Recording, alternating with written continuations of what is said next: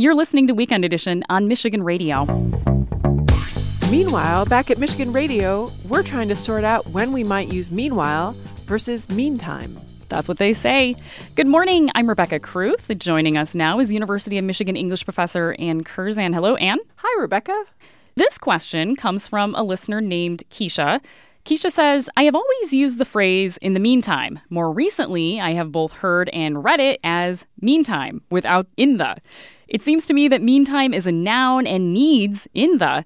I generally attribute these changes to laziness, but in listening to your program, I have discovered that this is not necessarily the case. What is going on here? Great question, Keisha. I love the question and I love the thinking of wait, maybe it's not laziness. And I am delighted to say it is not laziness because this use of meantime without in the has been around a long time. This is not new. I also love the question because I had not thought about this. And as I have thought about this, I have lost all my intuitions about how I use meantime or meanwhile. I'm sitting there thinking, can I just say, meantime, I was reading a book? maybe I can, maybe I can't. I can't trust my own judgments on this anymore. But it was fun to do the research.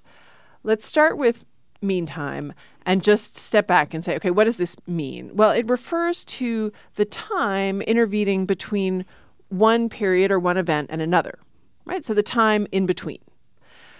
Then we have this question of meantime, and do you always have to use in the? And while we're talking about that, let's talk about meanwhile, because these two terms are often paired and they're often discussed together in usage guides. They both go back to the 14th century in English as nouns. That would be what Keisha's talking about, as in in the meantime or in the meanwhile. Now, can you say in the meanwhile? I have never in my entire life said in the meanwhile until now. Until now. and this again, I don't think I have, but I have lost all trust in myself to know what I say and what I don't say. Meantime and meanwhile, both old as nouns. By the 16th century, they are both used as adverbs. And as an adverb, this would be when they appear alone. And you can say, Meantime, I went to sleep. Or, Meanwhile, I went to sleep. Interchangeable, as we can hear there. And I have to say, Shakespeare really liked meantime as an adverb. He has meantime appearing by itself as an adverb all the time.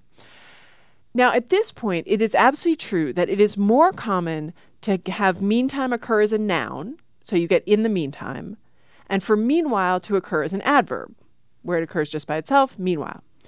But you will find meanwhile as a noun, meantime as an adverb, and I would like to say nothing is wrong here.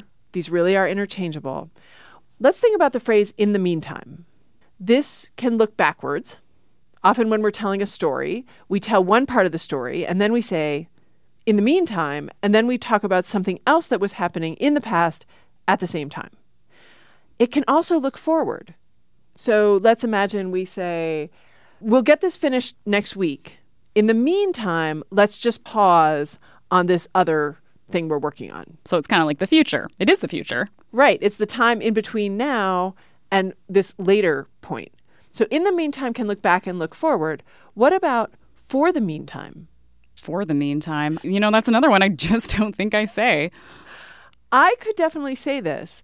And for me, it has to be forward looking. It means in the interim. So I could say, the car will be fixed by next week. For the meantime, I'll just have friends drive me around. I mean, it's the same thing. It's just another way of saying it. That's exactly right. But for can't look backward, only for the future when people say prepositions in English are tricky, this is part of what they're talking about.